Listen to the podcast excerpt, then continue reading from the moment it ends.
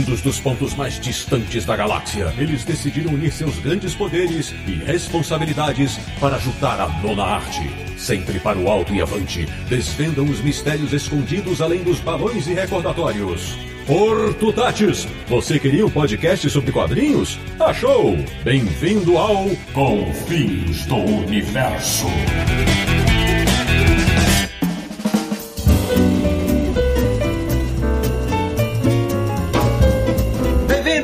Bem-vinda! Está começando mais uma edição de Confins do Universo, o podcast mais letrado da internet brasileira quando o assunto é história em quadrinhos, que é o podcast do Universo HQ, o site que é a sua fonte para tudo que quiser saber sobre a boa e velha arte sequencial. www.universohq.com Eu sou Sidney Guzman, falo de São Paulo e sou do tempo em que as letras dos balões e quadrinhos eram feitas à mão. De Petrópolis, no Rio de Janeiro, o homem que escrevia cartas de amor imitando fontes de quadrinhos, Samir Lariato. Não ponha palavras na minha boca. Da República de Viranga em São Paulo, ele que agradece aos céus por se comunicar via teclado porque tem uma letra feia que é o cão, Marcelo Naranjo. É que você acertou, mas hoje teremos um episódio EAD, ensino absolutamente divertido. Muito bom. E no Luxemburgo da Europa, o nosso correspondente internacional, o calígrafo do Confis Universo, Sérgio Codespot. Eu desaprendi a escrever, o pior é isso.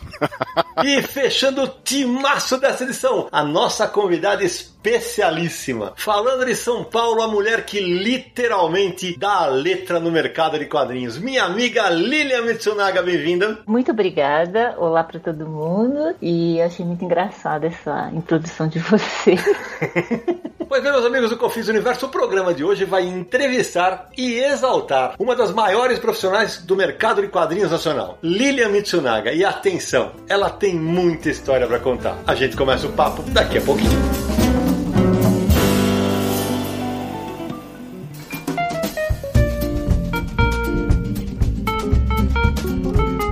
Amigo Samir Naliato, antes de começarmos a mergulhar no mundo das letras dos quadrinhos, aquele recado para quem quer nos apoiar no Catarse. Tá crescendo o nosso programa de apoio lá, Samir. Tá crescendo, o pessoal tá aderindo ainda mais à nossa campanha de financiamento coletivo lá no Catarse. Afinal de contas, é graças a esse projeto, né, que temos conseguido manter tanto o site Universo HQ quanto o podcast Confis do Universo no ar. Então, se você quer saber como nos apoiar, como colaborar para a gente continuar com tanto o site quanto o podcast, acesse catarse.me barra universo HQ. Repetindo, catarse.me barra universo HQ. Estamos pertinho de bater a segunda meta da campanha e isso significa que vem mais novidades por aí. E se você está nos acompanhando nesses últimos tempos, prepare-se que vem uma novidade grande aí que só foi possível graças aos nossos apoiadores. Então aguarde que a gente vai dar mais detalhes em breve. E se você estiver ouvindo esse podcast no dia 29 de abril, amanhã, dia 30 de abril, vai ter sorteio para apoiadores. Vamos sortear oito quadrinhos, quatro para os apoiadores dos planos formatinho formato americano e mais quatro para os apoiadores do formato encadernado ou superiores. Então vai ter uma live no Facebook com sorteio, né, Sidão? É isso aí. E acessem lá para acompanhar. É o primeiro mês que a gente vai sortear para quem apoia no formatinho e o formato americano, né? E nós estamos bastante empolgados porque a gente já separou um monte de quadrinho, várias editoras, vários autores estão nos enviando quadrinhos para sortear. A Comics mandou um lote, o Júlio Cavalheiro mandou, o Crisulo mandou. Vocês vão ver que vai ter quadrinho bacana nos dois grupos de sorteio. E aí, Samir, olha que legal. No momento que nós estamos gravando esse programa, estamos com 280 apoiadores. Se atingirmos, né, não combinei isso com meus parceiros, se atingirmos 300 apoiadores, sorteio de 30 livros de quadrinhos. Pronto, falei. Uau! 30. 30 livros se a gente bater 300. Vamos lá, vamos ver se o pessoal nos ajuda. E só filé, hein? Só filé. E é só filé. E aí vai valer para todos os apoiadores de todos os planos esse mega sorteio. Exatamente. Então, ó, acesse lá catarse.me barra universo HQ. É isso aí. Até para quem nos apoia a partir de 5 reais, o nosso agradecimento eterno para todos vocês. Temos lá uma seção de apoiadores no site listando todos os nomes de quem nos apoia. Então você também pode verificar lá. É isso aí. Bom, então agora vamos começar o nosso papo com a nossa convidada especial que acabo de saber aqui em off que no dia que esse programa for ao ar, dia 29 de abril, é aniversário de Lilian Mitsunaga. Quer dizer, além de tudo, vai ganhar um podcast todo seu de presente do Confis Universo. Vê que honra. Li, me conta uma coisa. Quanto tempo de carreira, para quem não sabe quem é a Lilian Mitsunaga, quando você fala em letrista de quadrinhos, o nome dela tá no, no dicionário do lado. Quanto tempo nessa área? Isso aí vai me comprometer, mas são 40 anos na estrada fazendo letra. Caramba, então você começou em 1980. Comecei em 1980, outubro de 1980. E o começo foi onde, Liliana? Nessa época eu estava fazendo faculdade de arquitetura Hum. e era período integral e eu precisava arrumar um emprego e era muito difícil porque eu morava muito longe, né? Morava em Mauá e estudava na, na USP. Então eu soube através, pela minha irmã, acho que na época, que abriu, ela trabalhava, hoje é muito comum, né? Se trabalhar em home office, na época a gente chamava de freelancer, que eu podia pegar o material e trabalhar em casa. Para mim seria ideal, porque eu não tinha tempo físico para trabalhar oito horas dentro de um estúdio ou de qualquer lugar que fosse, porque a faculdade é período integral. Eu tenho, inclusive, meus testes. Eu fiz uns testes de letras em papel sulfite mesmo, canetinha técnica. E depois usei um, comprei um coucher, fiz um- umas letrinhas e fui até abril, mas eu não conhecia ninguém lá. Conversei com o diretor na época, que era o Cláudio Marra, e nem marquei hora, nada. Fui lá com a cara e com a coragem, ele me recebeu, me deu diagramas pra treinar. Ele eu acho que gostou de mim, né, na época. Aí eu fiquei treinando por um mês, mais ou menos. E foi na época de férias, né? Foi julho. Fui lá em julho, treinei em agosto. Aí em setembro eles falaram pra mim que não tinha vaga, mas que tinham gostado muito de mim, mas que não tinha nenhuma vaga. Aí eu falei, é, ok, né? Fiquei meio chateada. E eu comecinho de outubro eles me chamaram. Ó, abri uma nova Certo. vaga aqui pra você e tal. Aí comecei. Em que redação que você começa, Liliana? Eu comecei na redação Disney e a minha primeira historinha foi uma historinha do ursinho Puff de quatro páginas. Era Puff na época, né? Agora virou Puff. É, nós somos da época do Puff. Isso, né?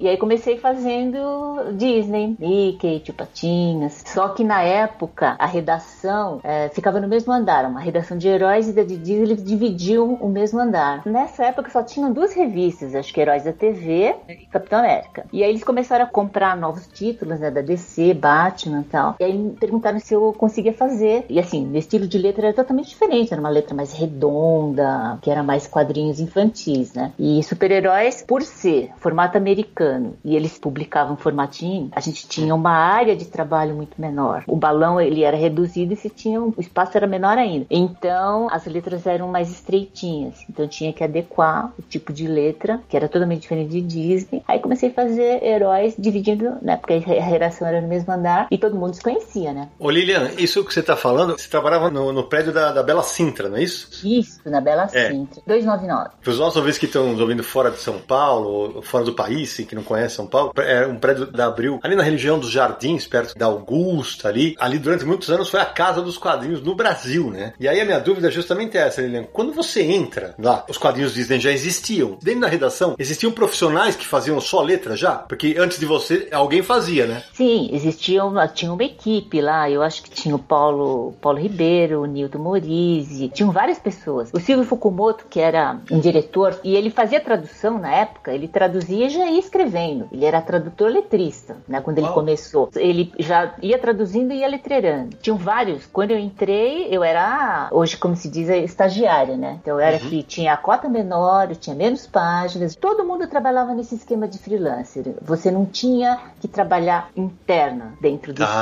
estúdio. Então era tudo que podia ser terceirizado, podia ser feito em casa, desenho, cor, letra, arte final. O pessoal podia fazer em casa, a produtividade era maior e todos os profissionais ganhavam por produção. Então você tinha uma cota fixa mensal que você alcançava muito fácil e que tudo que você fizesse a mais era um serviço extraordinário. E isso na década de 80 e era muito fácil você mensurar o trabalho porque você trabalhava por cotas. Então era interessante que a pessoa trabalhasse em casa porque a sua produção era maior, você tinha menos distração e para a empresa era muito bom, porque você tinha que ter menos espaço, porque imagina você ter que abrigar lá, sei lá, 20, 30 funcionários a mais. Você tinha que ter, alugar um espaço maior, você gastaria mais luz, mais energia e tal. Então era um, um- tipo de trabalho muito interessante. Hoje é comum você trabalhar em casa, em home office e tal, mas na, em 40 anos atrás era uma coisa que ninguém, ninguém fazia. Para mim também foi novidade. Quando eu soube, eu falei, não, é esse tipo de trabalho que eu preciso para poder terminar a faculdade.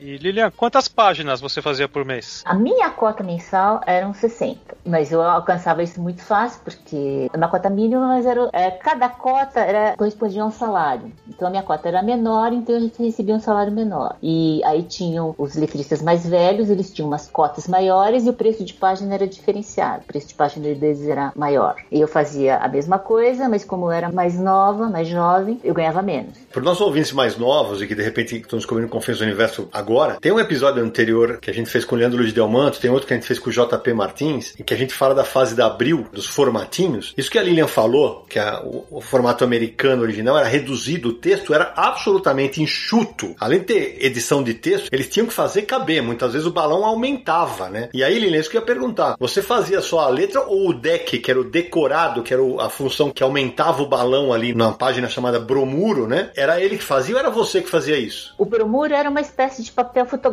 É uma fotografia uhum. que era a gente fazia tudo em preto e branco, não era tudo colorido, né? Era tudo em preto e branco e era colorizado depois. Então o pessoal pegava um diagrama com umas linhazinhas azuis, que essas linhas não saíam, era uma linha guia para a gente poder fazer a letra à mão, né? O texto não ficava voando, você tinha essas linhas guias em azul. E esse bromuro, o pessoal recortava o balão. Eles tiravam todo o balão. Isso. Porque o balão original, na hora que você reduzia, ele ficava muito pequeno. E Isso. a versão para o português sempre fica maior do que inglês. Sempre. Só não o fim, né? Da Andy, que fica que era maior. Então o pessoal recortava os balões e a gente tinha uns buracos, né? Nessas fotos. E por baixo, como essa foto era colada nesse diagrama com as linhas azuis, a gente tinha esses buracos onde estavam os balões originais para letrerar. Então a gente fazia as letras e desenhava o balão. Então essa parte de você ter que aumentar o balão, a gente aumentava o balão, mas ficavam uns pedacinhos para serem completados. Essa arte quem fazia era um outro profissional chamado decorador. Ele fazia esse completava o que que ficava ao redor desses balões que eram retirados e nas laterais, porque a, o bromuro sempre era um pouco menor. Eles tiravam todas as linhas dos originais, as linhas que continham o desenho, né? As linhas originais eles cortavam, deixavam o desenho sem nenhum, nenhum requadro e colavam num requadro novo que seria proporcional a, a... a página. Isso, porque a caixa era diferente. A gente chama de caixa é exatamente a margem do desenho ao redor. Então, uh, o formato americano era, sei lá, um 59 esqueci já o tamanho. Acho que era 257 por 169. Esse 257 são milímetros, Mili? Isso, são milímetros. Então esse formato americano depois era reduzido por um 134 por 190. Nossa. Então era ficava muito menor. E como a proporção não era a mesma, eles retiravam as linhas originais dos requadros originais para fazer caber na caixa que a Abril usava na época. Eu não sei de onde veio. Eu acho que isso devia vir dos quadrinhos Disney, porque eles faziam os quadrinhos Disney, depois eles eles adaptavam, é por questão de aproveitamento de papel, a bobina de papel, acho que o custo-benefício, né, era melhor. Lilian, falando da parte mais técnica de você realmente fazer o letreiramento, quando você fala que tinha um diagrama com as linhas, você está falando de uma pauta com as linhas em azul, correto? Correto. Essa pauta em azul, ela era num papel branco, era num vegetal? Como é que era isso? Não, a gente letreirava no bromuro. Esse bromuro era um papel especial que ele tinha uma, uma camada de gesso. Essa camada de gesso, caso a gente errasse, tá letreirando, ou tem que corrigir, ou você repete uma palavra, ou esquece de colocar uma vírgula, ou, ou escrever alguma coisa, errou, né? Simplesmente. Você vinha com a gilete, né? Com uma lâmina de barbeado, você raspava levemente, você conseguia tirar o texto que você tinha escrito anteriormente e reescrever. Então, esse bromuro ele tinha essa camadinha de gesso. E eles também usavam nos desenhos feitos aqui no Brasil um papel alemão, que era o Schweller, que ele também tinha uma camada de gesso, que o Schweller ele permitia você raspar mais de uma vez. O bromuro não, você raspava só uma vez, aí você retirava aquela camada, dava para você fazer uma correção. Agora, caso você tivesse que fazer uma segunda correção, a gente tinha que colar umas etiquetas. E o papel era branco. O vegetal veio posteriormente quando se passou a usar a arte original sem cortar os balões. Quando eram feitos em formato americano ou formatos especiais formato Veja, né? Uhum. Diferente. Agora, quando era formatinho, então o papel era sempre branco, porque as artes originais elas eram preto e branco. Depois é que se aplicava a cor. E na época, a cor ela tinha uma paleta específica muito restrita. Não tinham todas as cores. Hoje em dia você tem uma infinidade de cor degradê, mas na época que era de formatinho, você tinha uma paleta. Eu não me lembro o número de cores, mas era uma paleta limitada. Não tinham todas as cores. É uma coisa importante para a gente explicar para nossos ouvintes é o seguinte: o processo antigamente nos anos anos 80 até o começo dos anos 90, quando a Lilian fala o formatinho, né? Ela letreirava direto nesse papel bromuro, que é isso aqui. A cor, toda a cor era feita no Brasil. Tudo era pintado no Brasil, não seguia-se a cor americana. Ah, algumas editoras seguiam e outras não. Por isso que tem, tem algumas aberrações de colorizações no Brasil na Block, na RGE. Então isso era muito comum. Quando a Lilian fala que começam a vir os, os formatos americanos, era muito legal porque a gente tinha as páginas das HQs e aí a Lilian, o Newton Morizzi, que ela citou, que também trabalhou comigo na editora Globo, eles colocavam um papel vegetal sobre a página, que era uma.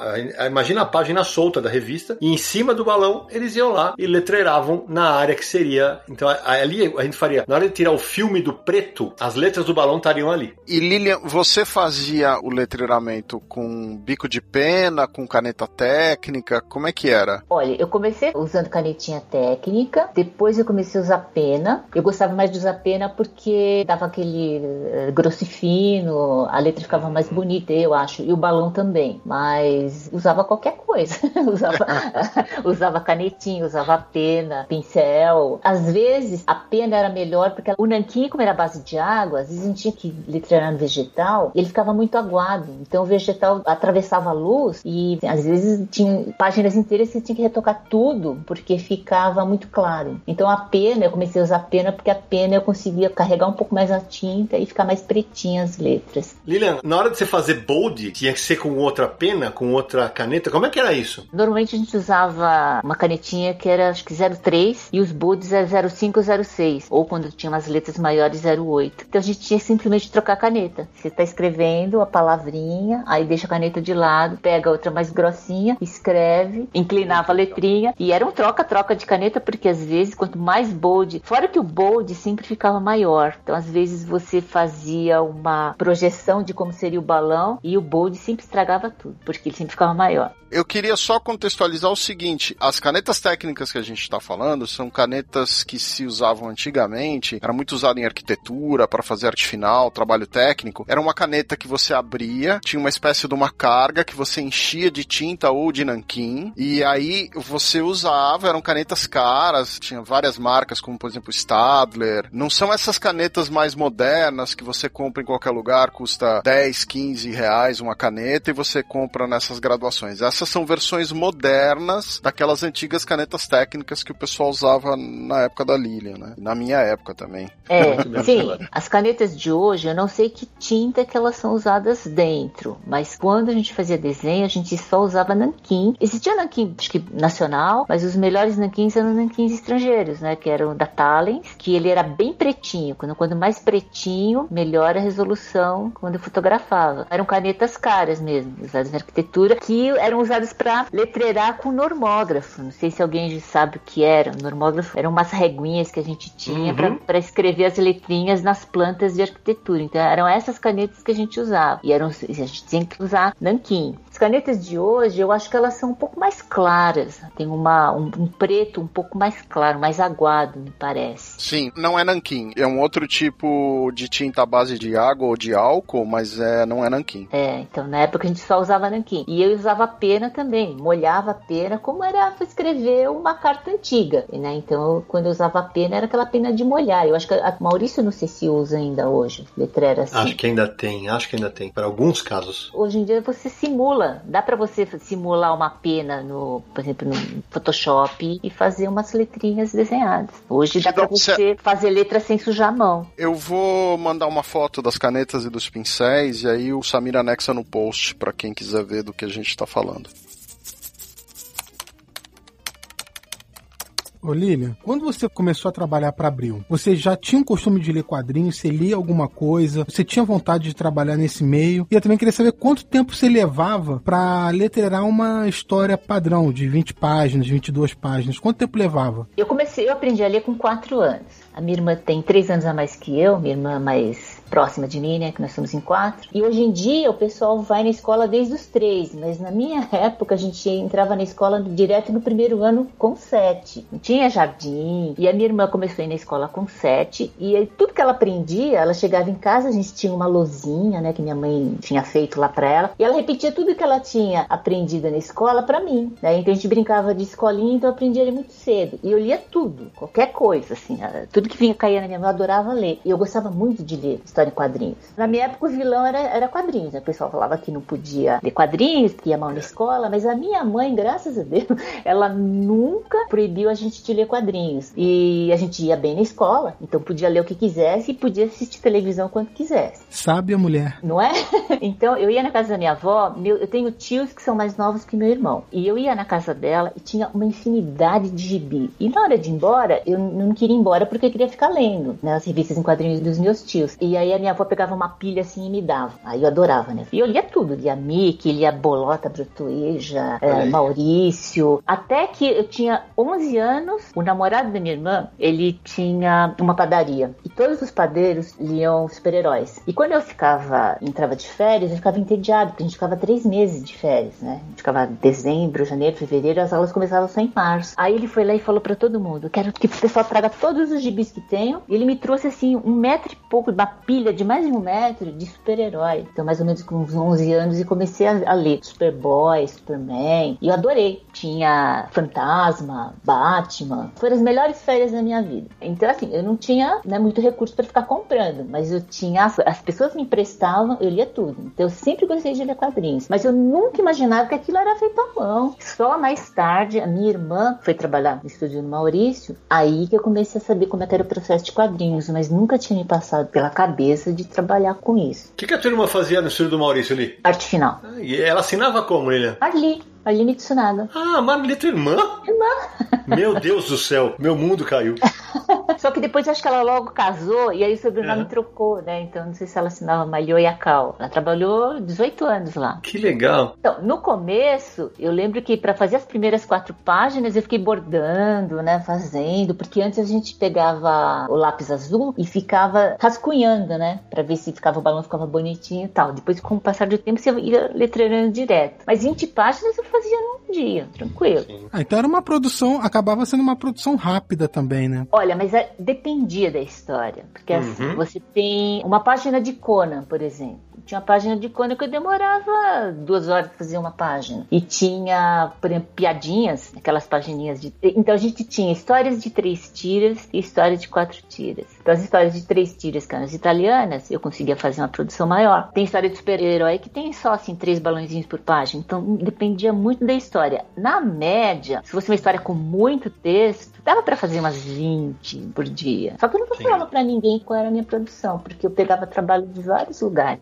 Ô Eu quero te perguntar, das editoras que publicaram quadrinhos com alguma regularidade, tem alguma para qual você não trabalhou? Porque eu lembro, eu tava tendo a tua página no Wikipedia, só que eu acho que tá errado ali. Eu lembro que, eu acho, né, que você assinava Miriam Toshimi. Miriam Tomi. Ah, é? Porque tinha uma Miriam Toshimi, não tinha? Não, eu sou Lilian Toshimi. Então é por isso, Lilian, porque um colaborador nosso, Charles Lucena, falou para mim, ele participaria desse programa, que ele falou que o primeiro gibi que ele leu na vida foi um Grandes Heróis Marvel número 12 do Quarteto Fantástico, está assinado por Miriam Toshimi. Não, acho que era Lilian Toshimi. É, tô com a imagem aqui, ó, Lilian Toshimi. É, porque assim, a gente tinha que colocar os créditos embaixo e às vezes não cabia. Como o meu Lilian tem dois Is e o Toshimi tem dois Is, o nome ficava menor. E, e eu achava assim, porque tinha os nomes bem pequenininhos, né? Os nomes americanos eram pequenininhos e tal, e aí o meu nome era muito grande. Então eu tinha meio que vergonha de colocar, então eu coloquei Lilian Toshimi, que por ter quatro Is, o nome ficava mais condensadinho. E o, o Sérgio Figueiredo falou que não, que Lilian Toshimi era como colocar, seriam meus dois nomes, né? Como se fosse um nome composto. José Luiz ou Mário Luiz, sei lá. Ele falou: não, você tem que colocar o seu nome e o seu sobrenome. E meu nome ficava grande, então o pessoal começou a, a fazer aquelas brincadeiras. O maior nome das, né, dos quadrinhos era Lilian Mitsunaga, porque meu nome era maior que todo.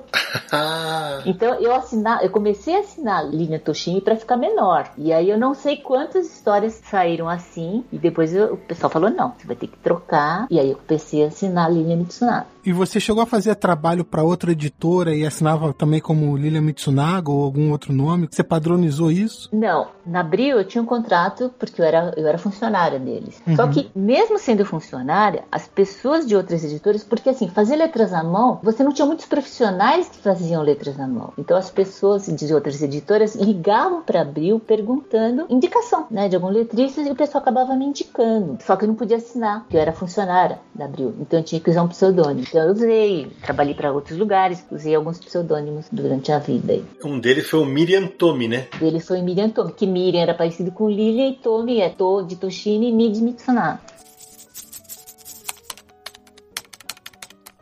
E Lilian, quando você estava fazendo esse trabalho, você já tinha lido muito super-herói e tal. Quais letristas, digamos, eram as suas referências, os que você gostava? Você olhava para os brasileiros ou você olhava para os estrangeiros? Os brasileiros eu não tinha muito acesso, só quando publicava, né? Só quando saía impresso. Eu gostava dos brasileiros, eu gostava do Yamamoto, Jorge Yamamoto. Gostava da letra do Newton Moritz, eu sempre achei a letra dele muito mais bonita que a minha. E gostava dos estrangeiros do Joe Costanza. Sempre gostei das letras dele muito mais tarde que ver as letras do Sandman. É, a minha pergunta é assim, porque teve uma época que ficaram muito famosos, por exemplo, o Todd Klein que fazia o Sandman, né? O Tom Orchekovsky que fazia os X-Men, né? Tinha um outro que era o Gaspar Saladino que fazia os logotipos, muita coisa da DC, muita coisa da Marvel. Quer dizer, eu, queria saber se você tinha essa, essa coisa de ficar olhando as letras dos outros e adaptar seu estilo para uma coisa que você gostasse mais de um, de um artista que você via fazendo alguma coisa diferente? Olha, não. Pra ser sincera, assim, eu gostava da letra do Joe Constanza. Quando eu pegava as histórias dele, assim, eu ficava olhando e eu achava legal porque eu não sei se a, o tamanho da minha letra combinava, então dava tudo certo. Eu gostava de pegar as letras das histórias que eram letreiras dele porque eu sabia que tudo ia dar certo ali, entendeu? Alguns eu não gostava, apesar de achar a letra muito bonita, mas não casava. Ah, então a minha letra talvez fosse maior ou sei lá. E eu sempre tinha dificuldade de fazer o texto caber. Mas eu, sinceramente, não ficava olhando assim. Eu achava bonito, né? Nossa, olha, tal, mas eu não ficava me espelhando em ninguém, não. E você fazia logo para as edições brasileiras? Não, logos e títulos, não. Tinha um título, eh, a gente chamava de tituleiro, né? Um titulador. É, Tinha lá o, o, titulador que era o Borges, esse cara era muito bom. Durante uma época, vira e mexe, o pessoal assim, eles te tiravam da zona de conforto. Sabe quando você, o pessoal muda layout de empresa? Então uhum. é para você não ficar muito confortável. E vira e mexe tinha algumas mudanças. Teve uma época que a gente foi obrigado a fazer os títulos. Então a gente letreirava e fazia os títulos. Porque acho que eles não queriam que se dependesse só de uma pessoa. Porque uma vez, um dos tituladores lá desapareceu. E aí foi um problema, porque não tinha ninguém para fazer os títulos. Então o pessoal falou: não, então todo mundo que letreira agora vai passar a fazer título. Porque daí, se falta um, você tem o, o step, né? Então uhum. durante uma certa época a gente fez os títulos sim. Nessa época da editora Abril, em relação principalmente aos super-heróis, as sessões de cartas das revistas eram bem ativas, né? Chegou por acaso até você algum tipo de reclamação ou sugestão que seria sobre o seu trabalho ou não? Para mim, que alguém tivesse me falado, não. Ah, assim, tá, era uma se, curiosidade. Se chegou alguma reclamação, alguma... É, não, tipo se os editores,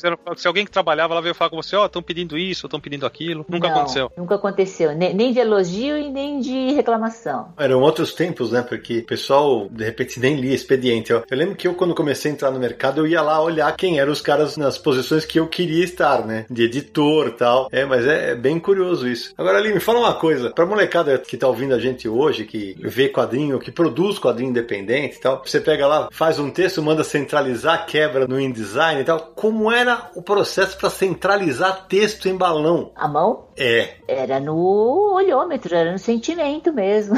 Logo no começo, é o que eu te falei, a gente rascunhava, a gente pegava o lápis azul uhum. e você, mais ou menos, né? Você desenhava as letrinhas, o texto mais ou menos, e ia letreirando por cima nanquim. Com o tempo, você bate o olho, você já vai quebrando as linhas mentalmente, você sabe que vai caber naquele espaço, de tanto fazer, né? E, e você sabe que tinha uma época que eu trabalhava tanto, tanto, que o pessoal falava comigo e eu ficava quebrando na minha cabeça as frases que as pessoas iam falando pra mim. Te juro, assim, é uma coisa meio neurótica, né? Ou de você ficar andando em qualquer lugar e falando, nossa, olha essa fonte, que legal, como será que chama, tal, né? Ali no início da década de 80, as histórias em quadrinhos Disney e até de super-heróis tinham um, um, certo padrão para você letreirar. Eram a mesma fonte, era mais uma, um trabalho constante ali daquele tipo. Mas com o tempo, os projetos foram ficando mais sofisticados, autores passaram a usar outro tipo de fonte e tal, até chegar a trabalhos como Asilo Arkham, que foi você que letreirou para a editora Abril, né? Eu queria saber de você como é que foi esse movimento de ter que fazer trazer fontes novas para os projetos que surgiam e como foi trabalhar especificamente no Asilo Arca? O Asilo Arca, na época, foi feito à mão. Então, eu sempre digo aqui que fazer letras à mão é mais fácil do que você ficar buscando fonte de computador, fontes prontas, né, que se adequam ao seu projeto. Então, para você imitar uma letra tipo Delírio, do Sandman, que ela fala tudo uhum. em curva, é muito mais fácil você fazer à mão do que você ficar tendo que fazer isso em curva no, no computador. É mais rápido você fazer à mão do que você fazer no computador. Eu acho. Com o tempo, eu fui gostando mais de trabalhar no computador do que à mão. Hoje em dia, não sei quem aí falou que não sabe mais escrever à mão. Eu, assim, faz séculos que eu não preencho um cheque ou faço alguma coisa, porque é uma coisa antiga, né? Mas eu vou, eu vou letreirar alguma coisa e a minha mão tá dura, porque de tanto que eu trabalho no computador. Mas na época, trabalhando à mão, a mão era muito mais fácil. No Asilo Arcan, as letras eram diferenciadas, eram desenhadas, então era mais fácil você fazer à mão. Era difícil porque você tinha a limitação, eles compravam a quadricomia. Então você tinha o filme do preto e você tinha uhum. as três cores. Tudo que você letreirasse em preto, você tinha que cobrir a arte original. Isso que era complicado, porque você podia fazer maior, porque eles podiam abrir a quadricomia, mas você não podia fazer menor, porque daí não tinha como completar. Você podia raspar o filme, né, os quatro filmes das quatro cores, então você podia fazer sempre maior. Então aí é que você tinha que dar um jeito. Aí entrava também o trabalho em equipe, porque a pessoa que fazia a tradução, o copy desk, ele tinha que fazer um texto que cobrisse essa área toda que a gente ia utilizar, principalmente aquelas partes desenhadas. Né? Para o nosso ouvinte mais novo, que evidentemente não conhece a primeira edição da editora Abril 1990, quando a Panini lançou a versão definitiva em 2013, o Liber Paz, colaborador do Universal aqui, fez uma resenha e ele aponta como pontos negativos da, da obra o letreiramento da Panini. E ele põe as imagens da DC Comics de 89, da Abril, feito pela Lilian, e da Panini 2013. A Lilian, cara, eu tô com a imagem na minha tela. A Lilian, ela reproduziu igualzinho as letras que o Maquin fez na. Não sei se foi o Maquin que letreirou, mas é, as letras estão iguaizinhas. É, e era, como ela falou, era, eram desenhadas. Então é realmente foi um trabalho espetacular. A gente vai linkar no, nesse episódio do, do Confins do Universo pra vocês saberem. Só para complementar o Sidney, quem fez a letra do Arkham Asylum no original foi o Gaspar Saladino. Sidão, só para contextualizar rapidinho, quem ainda não leu Asilo Arkham,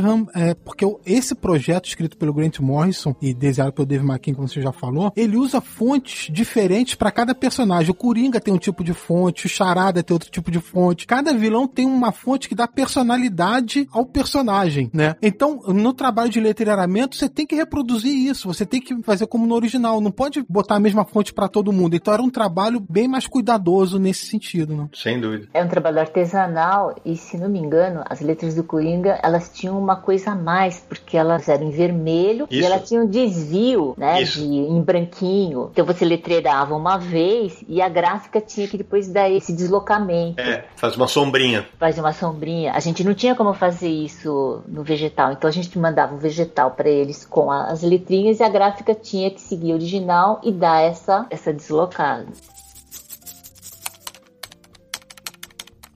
Esse trabalho que ela falou, ah, hoje ela nem consegue mais se lembrar da letra dela. Eu passei muitos anos lá na MSP perguntando para os letristas, o Carlos Quina e a Elisa T. Cabela Cerda, que já estão lá mais de 20 anos os dois. Eu falei, vocês lembram como é a letra de vocês? E agora, exatamente o que eu ia perguntar para você. Você lembra como é que você escrevia a mão? A tua letra? Minha letra normal ou minha letra de quadrinhos? A tua letra normal. Ah, minha letra normal, sim. Não tem dificuldade alguma? Não, porque assim, normalmente eu escrevo cursiva, né? Uhum uhum. cursiva, apesar de ter muitos homens aí que eu conheço que escrevem letra de forma, né? Na minha letra normal é cursiva. E a letra de quadrinhos, ela é desenhadinha, então ela é toda de forma. Então é completamente diferente dessa letra normal. Agora, eu fazia muita correção. Eu ia três vezes por semana na editora Abril e eu fazia correção de todo mundo, de todos os trabalhos que estavam lá. Então era assim, eu tinha que imitar a letra dos meus amigos, né? Então, por exemplo, eu ia lá numa terça-feira, as histórias iam pra gráfica na sexta e o letrista que tinha feito determinada história só ia vir na semana que vem. Aí o pessoal falava: Ah, você consegue fazer as correções? Aí eu sentava lá e fazia a correção de todo mundo que estava lá. E eu, eu não sei, né? Mas eu, eu sei que assim, eu ia e eu fazia a correção de todo mundo. Mas eu não lembro das pessoas fazerem as minhas correções, não.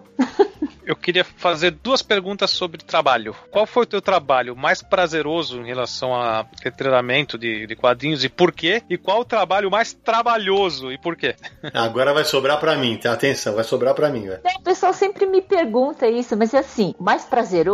Mais prazeroso é sempre o último, né? Porque é sinal que você tá vivo e que tá ativo. Mas eu sempre gostei de fazer Batman, que era meu personagem predileto. Sempre gostei. Um dos que eu mais gostei, a minissérie que eu mais gostei foi Cavaleiro das Trevas, que assim, me deu bastante prazer fazer à mão. De infantil, foi Pateta Faz História, porque eu letreirava rindo. Eu adorava aquelas histórias. Trabalhoso. Trabalhoso, acho que foi. Eu já falei mais de uma entrevista aí que o pessoal me perguntou, Alex Scarlatti, que tinha texto pra caramba. O Freak Brothers, que acho que foi a, o livro que mais tinha texto que eu vi na vida. Quem lançou a Freak Brother foi a LPM? Foi o Rogério, foi a Conrad. Ah, Conrad. Foi a Conrad. Acho que foi o livro que mais tem texto que eu vi na minha vida. Então, assim, os trabalhosos foram esses. Eu acho que sim, o Freak Brothers, todos do Robert Crumb. E de digital, de prazeroso, foi do Akira Toriyama, Dr. Slam. Aquilo.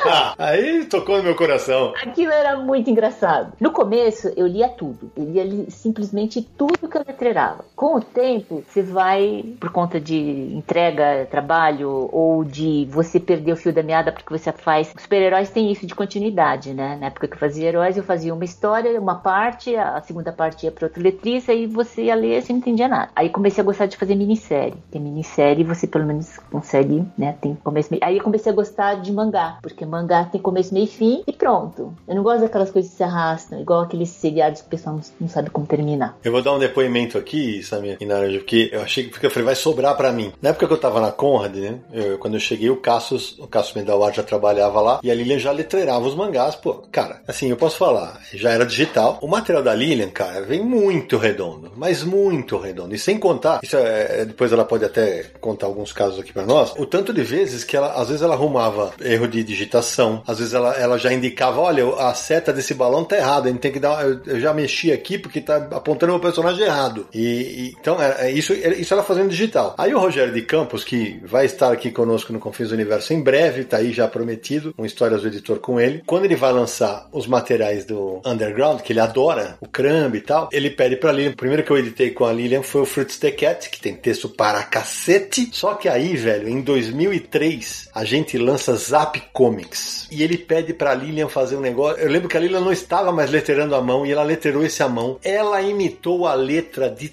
todos os autores, do Robert Crumb, do Clay Wilson, do Rick Griffin, do Robert Williams, do Manuel Spain Rodrigues, do Victor Moscoso, do Gilbert Shelton e do Paul Mavritz. Todas as letras ela imitou igual. É um trabalho, cara, sério. Esse trabalho devia ter ganhado um prêmio à parte no HQ Mix. Porque, cara, foi um trabalho insano. Eu falava, sabe aquele negócio de, eu, eu tava lendo e falei que eu não acho nenhum erro de revisão, porque, porra, não, não merece, sabe? Pra mim, esse, esse trabalho teu, você deu um show de letramento. Pra mim é espetacular. Eu agradeço. A gente vai colocar a resenha do Universo HQ, feita pelo Diego Calazan do Zap Comics na, no, nos links desse podcast. Vocês estavam falando de mangá. Mangá tem uma diferença que ele foi feito originalmente para uma leitura vertical, né? Não horizontal. Então o balão é pensado dessa maneira originalmente. E quando você vai letreirar em português, ele não se encaixa muito bem, né? Então tem uma diferença aí de como botar o texto dentro do balão. É, às, às vezes você tem que fazer um, um monte de ifs, né? Você acaba tendo que ifenizar duas vezes a mesma palavra. Tudo para não ter que mexer na arte, né? E Lilian, você fazia onomatopeia de mangá ou deixava o original e, e fazia a tradução? De mangá, normalmente o pessoal não mexia nas onomatopeias é. e colocava a traduçãozinha pequenininha uhum. do lado. Aí depende da editora. Tem editora que traduzia. Sim. Então, dependia do cliente. Os heróis, os primeiros, eles traduziam todas as onomatopeias. Simplesmente todas. Depois que começaram a usar a quadricomia original, aí passaram a, a manter. Que eu acho que não tem sentido. Eu acho que dá para deixar o original. Só quando for uma coisa muito discrepante, assim, ou tiver um som feio, né? É, tem umas que eu te confesso que eu não, não consigo entender, como por exemplo barf, que é o cachorro fazendo mal é barf. tem umas que eu não consigo entender, admito. Não é bark? Eu acho que é barf. Não, porque barf é vomitar e bark é ladrar. É verdade, é isso mesmo. É bark. É bark, você tem razão. Então eu acho que é por causa do som. Porque é. tem, tem onomatopeia que imita o som. A gente aqui no Brasil é. usa onomatopeia que é parecido parecido com o som. E lá fora, eles colocam muito que seria o verbo, né? É, É. seria, é isso aí. Oli, mas as onomatopeias você também fazia, né? Fazia, a gente tinha que fazer as onomatopeias. E quando a gente tinha que mudar na quadricomia, é o que eu te falei, tinha que fazer maior. Você tinha que desenhar de um jeito que cobrisse o original, Pra não ter tanto trabalho pra pessoa depois que fosse completar, né? Você chegou a ver algum quadrinho brasileiro da época da Ebal? Evidentemente você deve ter visto que era foto composto, Lilian. E alguma vez alguém te fez trabalhar em foto composto, alguma coisa ou não? Só pra arredondar, eu ia até perguntar isso pro Naranja, porque os quadrinhos da Ebal eram tudo em caixa alta e baixa, ou seja, maiúscula e minúscula, né? E eram digitados, né? Digitados e depois aplicados e colados nos balões, né? Então, quando vai pra abril, a letra mão é mantida, mas a, já até lembrava antes de começar a gravar que as letras na Block na RG eram um terror. Era um terror. E a Abril tinha um padrão bacana, né? Que a gente gostava. É, a, a pergunta é justamente essa. A Abril nunca teve a- o lance de, de fazer a letra, como disse o Sérgio, fotocomposta ou digitada? Não, não. A única coisa que era, eles faziam fotocomposição eram os créditos. Que eu li, eu vi o pessoal lá que usavam cola, né, aquela cola de borracha, pra você colar, que era o famoso pestap, que você tinha que ficar puxando a linha pra cá, uma linha pra lá. E isso era só os créditos ou algumas coisas na, na frente, na parte editorial. Mas na parte de quadrinhos a gente nunca usou. Eu li muito. Superboy, caixa alta e baixa, parecia letrinha de máquina e tal. Como é hoje na Dinamarca. Até hoje na Dinamarca eles usam fotocomposição. Ô Lilian, você foi responsável na Abril, no começo, você também letterou as obras do Will Eisner, né? E você imitava a letra dele, né? Sim, imitei, Ah. imitei bastante. É, saiu o Edifício, depois saiu o Coração da Tempestade, e eles também tiveram a revista do Spirit, né? É, a Spirit também deu trabalho, viu? Te falar É. que tinha texto pra caramba. Mas eu gosto mais do New York. Eu fiz o Nova York depois, né? Anos mais tarde, pela Cia das Letras, e eu gostei bastante, porque daí eu fiz a fonte. Aí eu criei a fonte. Quando eu tava fazendo a pesquisa pra esse episódio, eu lembro que o Cassius Medawara sempre brincava, ele chamava a Lilian de a lenda, né? A gente adora a Lilian. A Lilian teve no meu aniversário de 40 anos, ah, querida, adoro ela. Então é o seguinte, eu tava fazendo a pesquisa, e aí eu tinha quase certeza que eu tinha participado do trabalho de pós-graduação sobre de quadrinhos. E aí eu dei busca e achei. Em 2015, em Brasília, na Universidade de Brasília, a Marjorie Ami Yamada fez uma tese de pós-graduação em design chamada Falando em Quadrinhos, a influência do letreiramento nas histórias em quadrinhos. E eu e a Lilian somos entrevistados nessa tese. Pra vocês terem ideia, o trabalho da Lilian é tema de tese acadêmica, cara. Isso é muito louco, né, Lilian? É, bem doido mesmo. Eu lembro, ela me mandou um e-mail pedindo entrevista e tal. Uma- Foi bem, bem fofa menina. É, tem um capítulo da Lilian, cara, pra vocês terem ideia. Letreiramento de acordo com os profissionais. Aí ela cita o Todd Klein, cita Ron Mars, cita Troy Pettery, Nate Piekos, que eu não te juro que eu não me lembro. O Nate Piekos, ele é novo, ele é o dono da Blumboat. É um cara dos últimos 10, 15 anos. Legal. Ah, eu gosto das fontes que ele cria. Ele é muito bacana.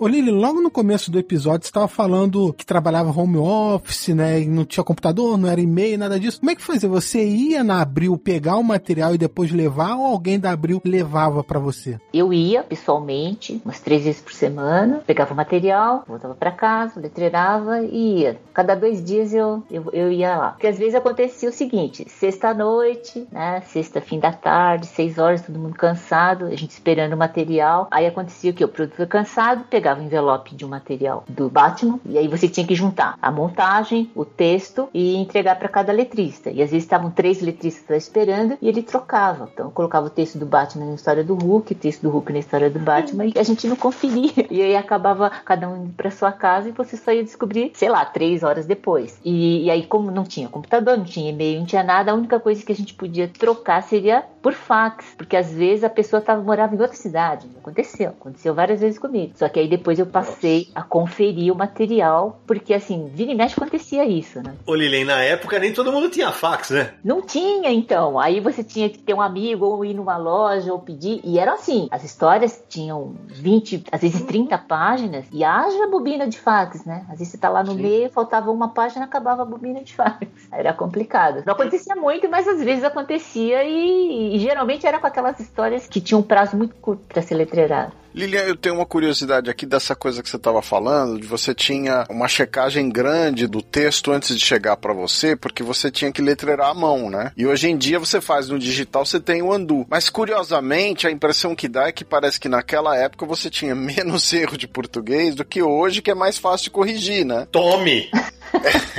Não, mas eu acho que é isso. Antigamente você tinha duas checagens. Você tinha a, a tradução, aí você tinha o copydesk. Depois do copydesk, você tinha a preparação de texto. A pessoa preparava e duas pessoas liam. E aí vinha o texto para você. Então, a quantidade de erros era bem menor. Então, o texto vinha pra gente muito redondo. Hoje em dia, a impressão que eu tenho é que vem da tradução direto pra gente. O copydesk virou em segundo plano, porque o pessoal fala: não, a gente tá com material atrasado, então manda letrerar. E corrige depois. Porque a, essa facilidade de corrigir depois que acaba tendo mais erros, porque você nunca está satisfeito. Como você pode mudar e é fácil mudar, você acaba mudando uma, duas, três. E cada vez que você modifica uma coisa, você pode ter um outro erro, porque é todo mundo humano. Então você tá lá, você vai digitar uma palavra, então você corrige uma e erra outra, né? Acontece outro erro. Então, eu acho que assim, eu prefiro ter menos tempo para letrerar e texto de mais redondo para mim. Ele a gente falava fora do ar de causos, tem causos que aconteceram. Você contou dois espetaculares,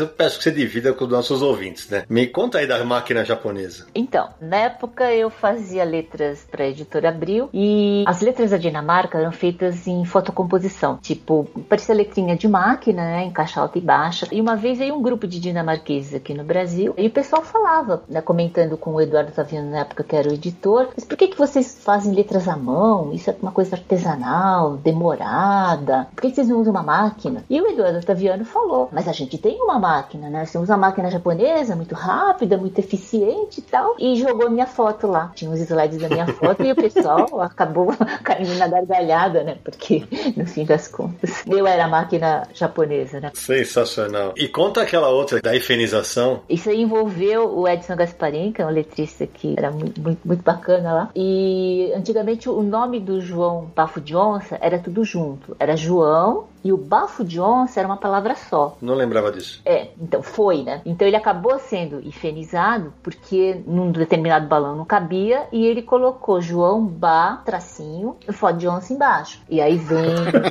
o fó de onça. O fó de onça embaixo. É, aí vem o seu Silvio Fukumoto. Como? Isso é uma coisa inadmissível, isso não pode acontecer. E a partir de então, o João Bafo de Onça acabou ficando com IFE. Isso acontece muito. Uma das coisas que ele toma muito cuidado lá na MSP, vira e mexe, por exemplo, ah, sei lá, curioso. Você não pode fenizar o cu em cima e descer orioso, né? Uhum. Não pode, cara. Então, na hora de letrar, você tem que tomar esses cuidados. Algumas palavras não podem ser ifenizadas, né? Exatamente pela cacofonia. Eu tinha calos nos meus dedos em lugares que. em dedos diferentes do que a maioria da população. Normalmente, você, de tanto escrever, você acaba ficando com um calo no dedo médio, certo? Sim. Eu tinha calos no meu dedo mindinho, que era onde eu apoiava a mão. Ah. E aí eu tinha um calo gigante no meu dedo, dois calos bem grandes, um onde eu apoiava no papel e o outro onde ficava o dedo médio e o, e o mindinho. E eu fui uma vez num dermatologista e ele falou assim: Mas você não, não conhece computador? Porque na época eu já estava começando os computadores. Eu falei: Não, ele, eu né, escrevo muito à mão. E ele falou: Posso fotografar o seu dedo? Porque eu nunca vi ninguém com calos nesses dedos. Assim, de escrever, né? E ele fotografou o meu dedo e eu devia ter pedido a foto, porque depois que veio, né, vieram os computadores, os meus calos sumiram. E aí foi uma, uma coisa que eu gostei bastante.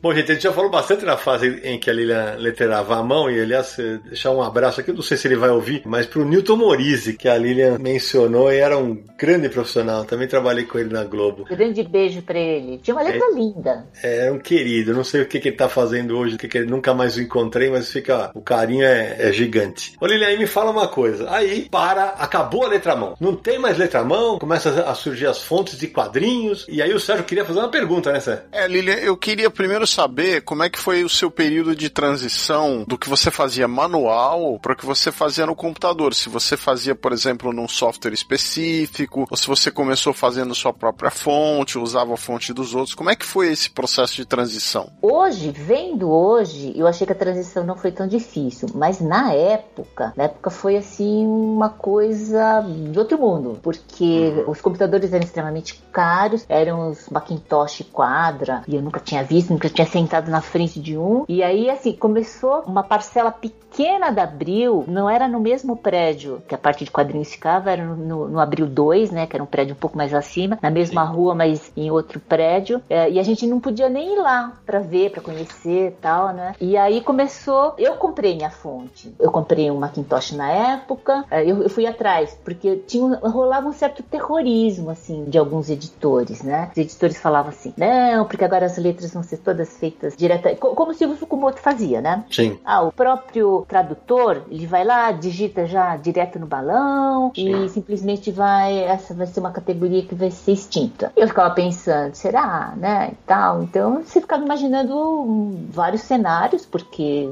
era uma coisa totalmente nova, ninguém sabia. Aí eu fui atrás, comprei meu computador antes, né, de fazer a transição na Abril, eu comprei um computador, fui atrás da fonte e eu nem imaginava que dava pra gente fazer fonte, nem sabia que programas faziam. Eu não tinha nem computador, então eu descobri que tinha a Comicraft já naquela época estava fazendo as primeiras fontes e eu descobri que tinha uma brasileira lá. E aí eu liguei, ficou carésima, né? A ligação, a gente ligou, conversando, tentando lá conversar com o inglês macarrônico que a gente tinha na época. Aí o rapaz falou: "Não, tem uma brasileira, é uma, uma não é uma brasileira, uma americana que fala português. É Rita Simpson, lembro o nome dela até hoje. E aí ela atendeu e a gente comprou a fonte, até a, a fonte não tinha aquele CC na frente, que era a fonte da Comicraft, todas têm o CC na frente, né? E eu comprei e veio via correios, dois meses depois, um disquete com a fonte. E aí comecei a fazer uns testes e tal, mas o software que o pessoal começou a usar era o PageMaker, que ele era o precu era, já era da Adobe, era o precursor, uhum. né? O anterior ao InDesign. E aí foi engraçado, porque foi acho que eu comprei meu computador em 96. Em 98 que foi feita a transição pro digital. Aí abriu, mudou de prédio, ela saiu da Bela Sintra, foi pro NEA, que é aquele prédio na, na Marginal Pinheiros, e lá é que é, foi assim, foi uma mudança muito brusca, porque a gente mudou de prédio, mudou o jeito de fazer as letras, e aí o chefe de arte na época falou: senta aí, né?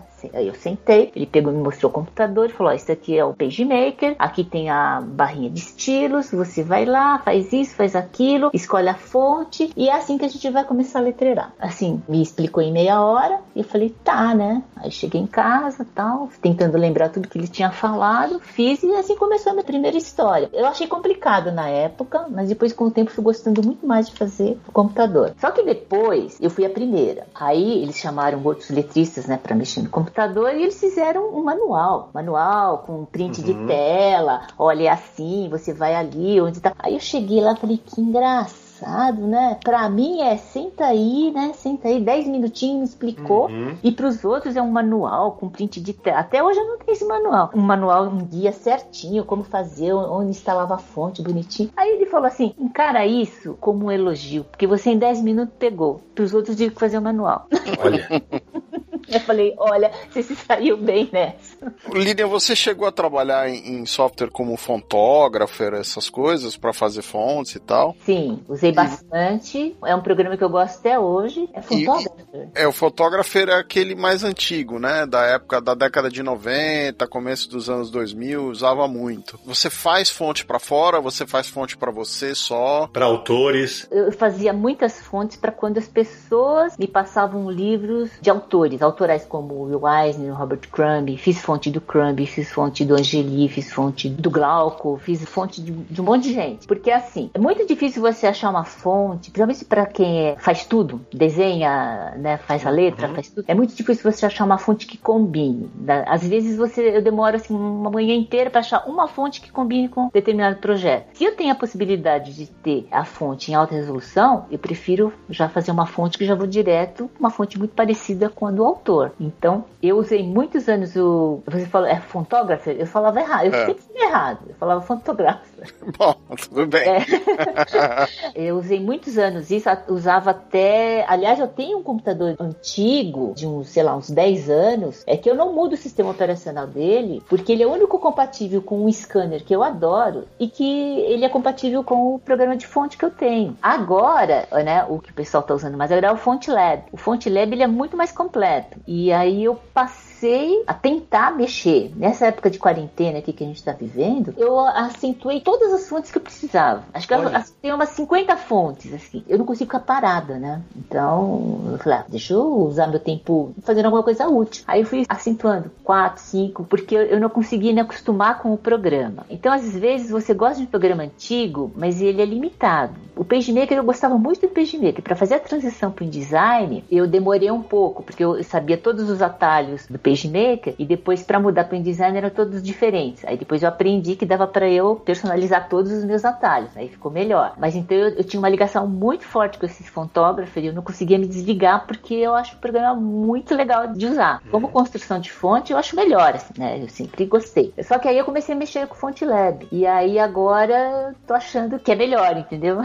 Ô Lilian, mas em que momento começa esse negócio de, de desenvolver fonte? Porque imagino que quando começa, aí tinha aquelas Comic Craft, várias fontes de quadrinhos, né? No começo não eram tantas, é bom deixar muito claro. Hoje tem um monte, né? Mas em que momento, por exemplo, no começo, vai, você fazia Disney, existia uma fonte Disney? Existia uma fonte de heróis? Como é que era isso? Não. A Abril comprou um pacote da Comic Craft que tinha cerca de umas sei lá, 40 fontes. E aí, uma delas que ela era, é aquilo que eu falei, ela era mais redonda, que é a Comic Crazy, né? Ela era mais quadradona, mais redonda. Essa, eles acharam que era mais compatível com quadrinhos infantis. E os heróis, a gente usava a Wide World, que ela é um pouquinho mais estreita. Então ela combinava mais com um material de heróis. E eles tinham, pelo menos lá fora, eles têm uma coisa muito, eles protegem, né? Muito a, o direito autoral. Então não dava para você ficar pegando fonte fonte, passando para um, para outro, você tinha que comprar. E eles usam muitas fontes lá que eram, acho que,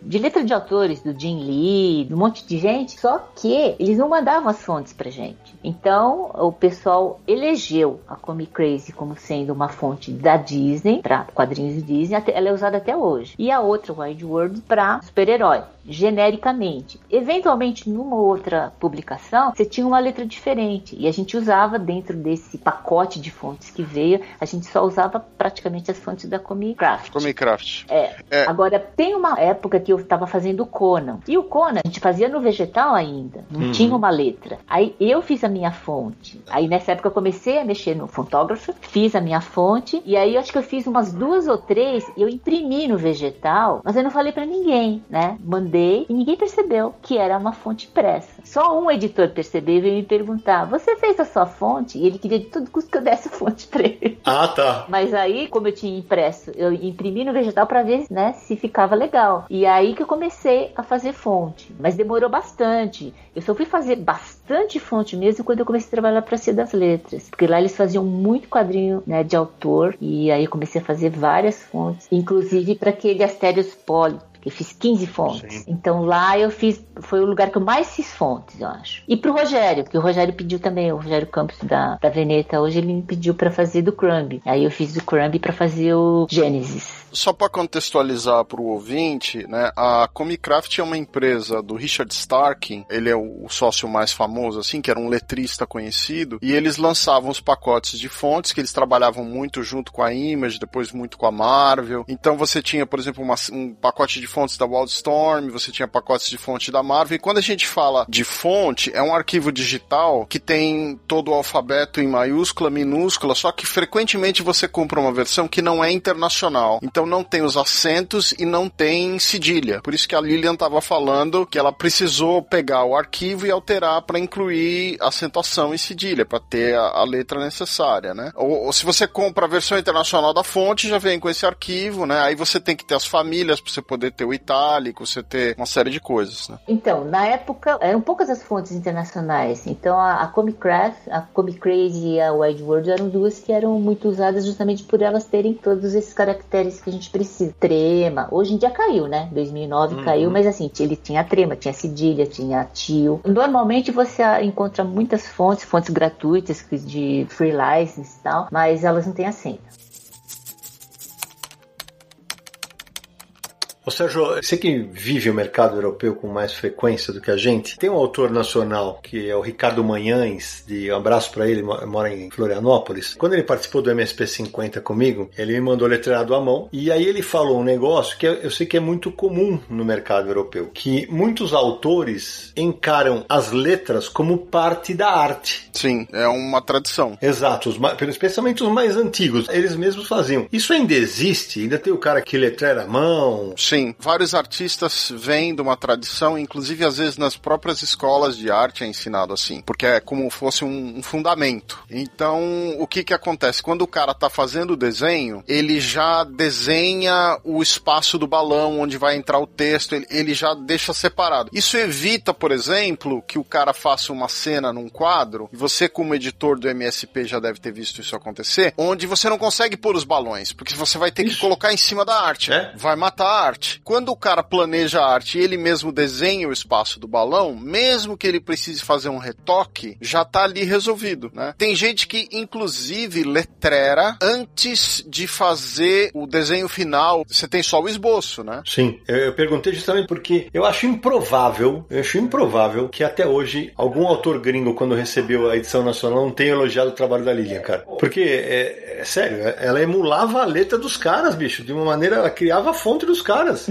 É, acho, que, acho que alguns editores não, não, não, transmitiram informação, não é possível, cara. Você trabalha em todos os gêneros, né, Lilian? Nessa, em tudo que nós estamos contando aqui, tudo é infantil, super-heróis, graphic novel para adulto. Uh, underground. underground. Underground. Acho que conseguiu, abordou todos os gêneros praticamente de quadrinhos, né? Muito bacana isso, né? Acho que Outros sim. profissionais trabalharam assim em todos, né? Os gêneros de HQs e com um trabalho tão, tão bem feito. É, fiz até pra Martins Fontes, uma época eu fazia detetive, opera erótica, fiz uhum. muita letra. E aí quando o pessoal fala quantas eu fiz, eu não tenho ideia. Eu ia te falar, Lilian, quantas editoras você tem alguma ideia para as quais você trabalhou? Não sei. Assim, dá para enumerar. Tem várias que eu não trabalhei, mas trabalhei Martins Fontes, Conrad, Veneta, Todavia, Cia das Letras, Abril, Globo, Maurício, para Brasiliense, já fiz coisas. até lá fora. E até lá fora mesmo, viu, gente? Porque recentemente uma amiga minha que é editora em Portugal, a Silvia Reig Molina, me mandou: Sidney, conheces alguém que seja bom de legendagem? Eu falei: Ah, conheço. Uma legenda. Eu vou te mandar uma lenda. Lilian Mitsunaga. Aí indiquei a Lilian pra ela. Aí faz umas duas semanas a Silvia me escreve: Indicaste-me a melhor. Ela é espetacular. Eu falei: Sim, exatamente. A Lilian é espetacular. Obrigada. Tá fazendo, imagina. E tá fazendo um belíssimo trabalho lá. Elogiadíssimo péssimo. Lilian, mas conta pra gente então como foi o reconhecimento do mercado, né? Você já venceu dois prêmios HQ Mix e, e um Angelo Agostini, né? Como você sente esse, esse reconhecimento do mercado para com você? Eu acho engraçado, porque assim, sempre fui uma pessoa muito low profile, gosto de ficar na minha, e aí eu não sabia que as pessoas me conheciam, porque o meu, meu sobrinho falou, ô tia, é, sabia que você é famosa? Falei, não, por quê? Porque eu coloquei seu nome no Google e apareceu. e, e, aí foi muito engraçado, porque eu não tinha noção nem nada, porque eu só comecei a né, ver que eu era reconhecida no mercado por conta das pessoas ficarem me ligando, me mandando e-mail, me pedindo entrevista e tal, para alguma, algumas revistas fora desse circuito aqui do Sudeste, né? O pessoal lá de cima, lá do Nordeste, me pedindo entrevista. Eu acho muito legal, porque, assim, eu não me sinto uma artista, entendeu? Eu, eu, sou simplesmente uma letrista. Aí tem as pessoas que desenham e tal. E eu acho que meu nome ficou muito conhecido por conta de sair nos créditos na época dos heróis. Sim. De sair, assim, muito meu nome né, associado. Como eu produzia muito, meu nome aparecia bastante. Porque tinham outros letristas. E eu não sei se o pessoal fala ou solicita os caras, mas eles eram tão letristas quanto eu. Então eu não me sinto assim, ó, oh, uma artista nem nada. Mas eu acho, eu acho bacana esse reconhecimento, porque as pessoas acabam falando de mim e assim, eu, tudo que eu leio é muito positivo, então eu fico muito, muito contente, né? Com tudo isso, porque assim, eu olho para trás eu vejo que eu, pelo menos no, no, que eu escolhi fazer, eu me saí muito bem. É, mas é isso mesmo. É, eu discordo. Para mim você é artista. É, a impressão que eu tenho de mais de 40 anos de leitor é que assim, os dois principais letristas que eu me recordo da, da minha fase de leitor era a Lilian e o, e o Edson Gasparin. E justamente do que ela tá falando, você abrir as revistas de super-herói e tava acreditado os dois, né? E, mas acho que mais do que isso, Sé, porque tem um lance, é isso que eu ia perguntar pra Lilian. A gente teve ótimos letristas, como, como você falou, o Edson, teve o Moriz e tal, mas é que a Lilian foi a que se perpetuou no mercado, ela continuou, os outros todos foram fazer outras coisas, né? É, persistir, né? A Lilian é persistente, cara, então ela se tornou a, a que segura a bandeira e ficou. Falou, ela é, por isso que eu falei, ela é, o, é sinônimo de letrista no Brasil. Talvez, se você contar o tempo de atividade, nenhum deles, apesar do talento de todos já citados, nenhum deles alcançou o tempo que a Lilian tá ininterruptamente trabalhando com quadrinhos. Isso sem dúvida nenhuma. É, eu, eu acho que assim, alguns amigos que eu tinha, eles não conseguiram fazer essa transição muito bem do artesanal, né, do manual para o digital. Uhum. Teve gente que conseguiu se adaptar muito bem, teve gente que não. E então, é o que eu te falei, olhando agora, eu acho até que eu fiz uma transição boa, mas na época se falava muito, se especulava muito e era muito complicado você conseguir programas e tal. Uh, hoje em dia não, hoje em dia você quer comprar alguma coisa, você entra na internet, compra, paga o cartão de crédito, mas na época era muito complicado de você fazer qualquer transação, de você conseguir programa, porque no Mac, no PC o pessoal conseguia muito, porque o pessoal montava os computadores e tal. Os Macs sempre foram muito caros e você tinha que comprar todos os programas. Eu comprei todos os programas possíveis e era assim, e não eram baratos. Não. Então, para você, é, o investimento inicial era, era muito caro. Então, eu acho que assim, alguns amigos meus não conseguiram fazer essa transição, que eu acho uma pena, porque eu acho que eram pessoas talentosíssimas. E é como o pessoal, tem gente que até hoje faz tudo à mão e só digitaliza depois de tudo pronto faz a letra, faz a, a arte todinha à mão e depois digitaliza. Então, eu, eu acho que é uma pena, porque muita gente se perdeu, né? Para contextualizar, Lilian, essa época que você tá falando é mais ou menos 93, 94? Por aí, 98, eu acho, 96 até 2000, foi uma época bem complicada. E aí é uma coisa que eu queria perguntar, Lilian, porque assim, da mesma maneira que você falou que houve o terrorismo, né, agora vai, acabou, não sei o quê, tem gente que fala assim, não, mas fazer letra é fácil hoje digital. Explica que não é, vai. É...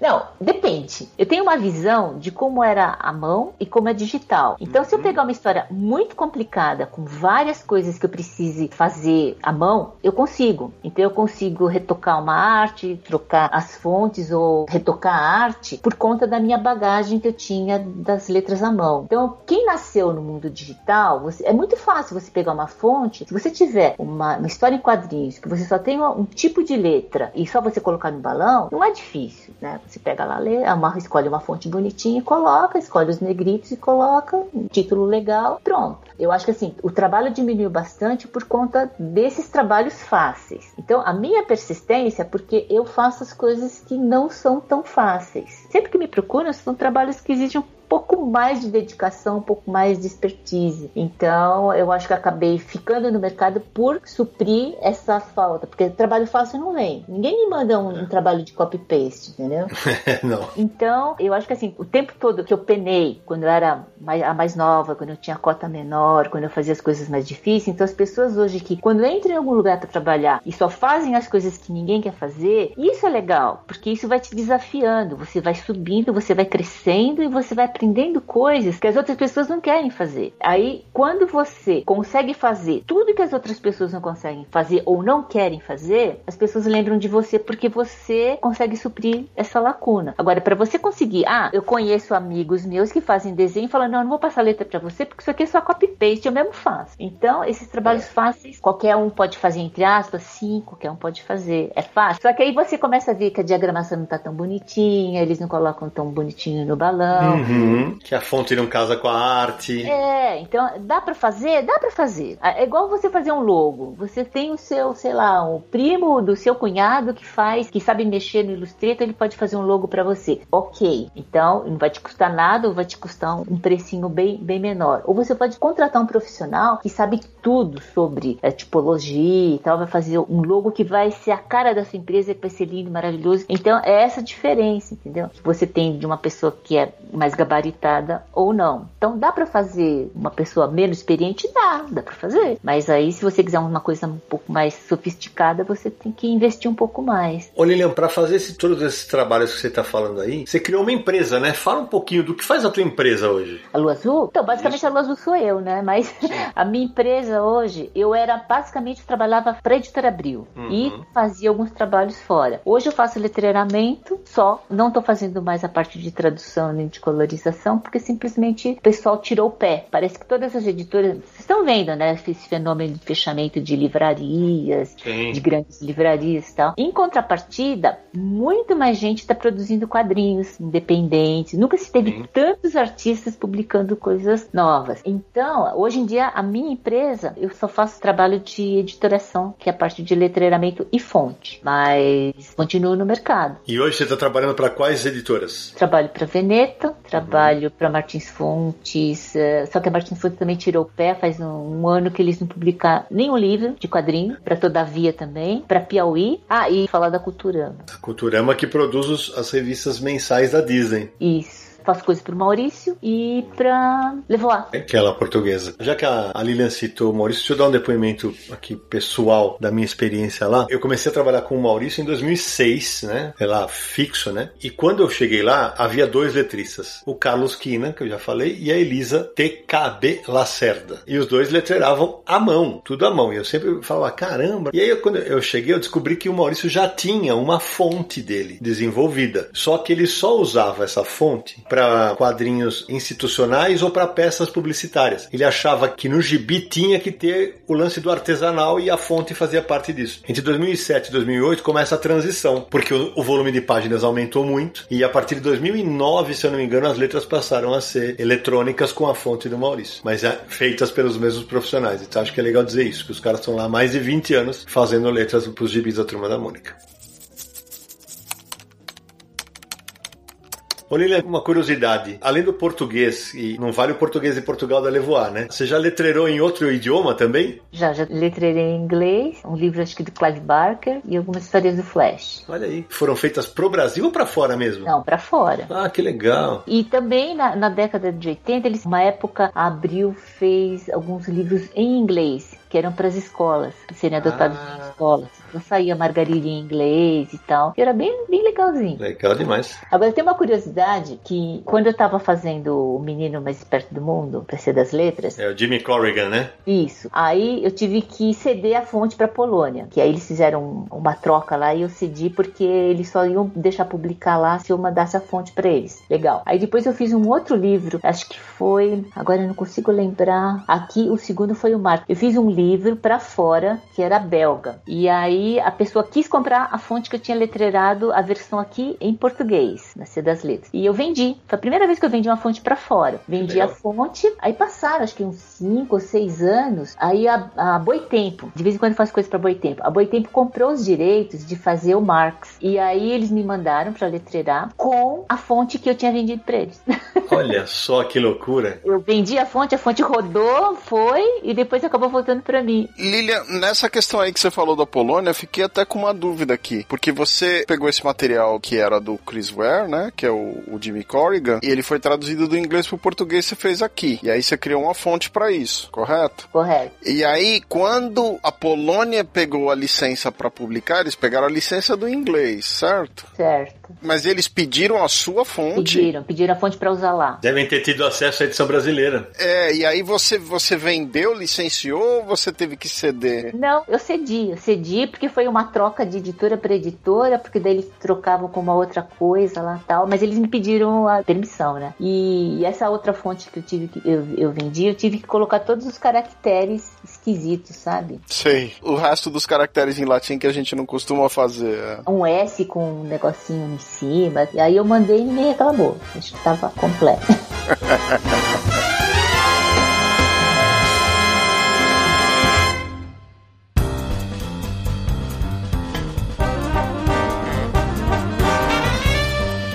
Que papo espetacular, mas antes de terminarmos e passarmos as nossas despedidas, meu amigo Samir Naliato, quem quiser encontrar o Confins do Universo nessa internet cheia de letrinhas, quais são os caminhos? letrinhas e no nosso caso também vozinhas. É só acessar podcast.universohq.com. Todos os episódios estão lá e também estamos em agregadores de podcast, em, em plataformas de streaming. Então você pode encontrar o Confins do Universo no Spotify, pode encontrar no Deezer e também no iTunes. Busque lá por Confins do Universo. Você pode assinar o feed, você pode deixar a sua avaliação votando lá em quantas estrelinhas o podcast merece. Você pode deixar o seu comentário com crítica, com elogio, com sugestão. O Confins do Universo é um podcast do site Universo HQ, www.universohq.com. Acesse lá, veja o post desse episódio e de episódios passados também. A gente sempre coloca vários links de coisas que mencionamos durante cada episódio. Você pode deixar lá seu comentário também no site. E lembrando que nas redes sociais também é só buscar por Universo HQ, Facebook, no Twitter e no Instagram. E o nosso Catarse, relembrando, é catarse.me barra Universo HQ. Mais um Confins do Universo incrível chegando ao final, mas antes disso, Samir Daliato, meu querido, tem mensagem de ouvintes? Porque o pessoal tá ficando mal acostumado, o pessoal gostou. Dois episódios com e-mails e mensagens de voz. Hoje também? Hoje também, pessoal, pode mandar mensagem de voz pro nosso WhatsApp, e-mails pro nosso e-mail, né, os contatos já foram passados. Mande pra gente pra você aparecer aqui no Confins do Universo. Uma coisa, Samir, que acho que é importante a gente dizer, gente, não adianta vocês mandarem uma mensagem de 4, 5 minutos, cara, ou mandar um texto que tenha, sei lá, 3 mil caracteres. Aí não dá, né? Porque senão a gente tem que editar o material de vocês. E aí perde um pouco o sentido de usar a mensagem no original. Então tem que ser mais conciso, mais objetivo, tanto no texto quanto no áudio. Então vamos para a primeira mensagem de áudio? Então manda. Olá, quadrinauta do Confim do Universo, tudo bem? Aqui é Bruno Alves, 54 anos, professor universitário, Recife, Pernambuco. Gente, que programa maravilhoso vocês fizeram aí sobre quadrinhos infantis, né? Que memórias boas esse programa me trouxe. E eu queria comentar três pontos. Um sobre Antônio Cedrais, saudoso Antônio Cedrais. Conheci o Cedrais quando nós, eu e um amigo, organizamos um evento de quadrinhos aqui em 2004, aqui em Recife. Por sinal, saiu até uma matéria no, no Universo HQ, acho que escrita pelo Sidão, no dia 28 de janeiro de 2004, e o Cedrais foi um dos convidados, né? E a gente, assim, na maior cara de pau, só tinha dinheiro, segundo ele com a prefeitura, para montar a exposição, uma pequena exposição de Angelo Agostini e para pagar a hospedagem dos convidados. Então, na maior cara de pau, liguei para conseguir o telefone do Cedrais, liguei para ele e ele ficou felicíssimo com o convite. Eu morrendo de vergonha porque não tinha passagem, mas ele veio por conta própria da Bahia e nós colocamos o Cedrais num hotel tradicional que tem aqui no centro da cidade, o Hotel Central, é porque é o dinheiro que tem para pagar, só era lá mesmo, que era mais perto do evento. E no dia seguinte, quando eu fui buscá-lo para o evento, o melhor quarto do hotel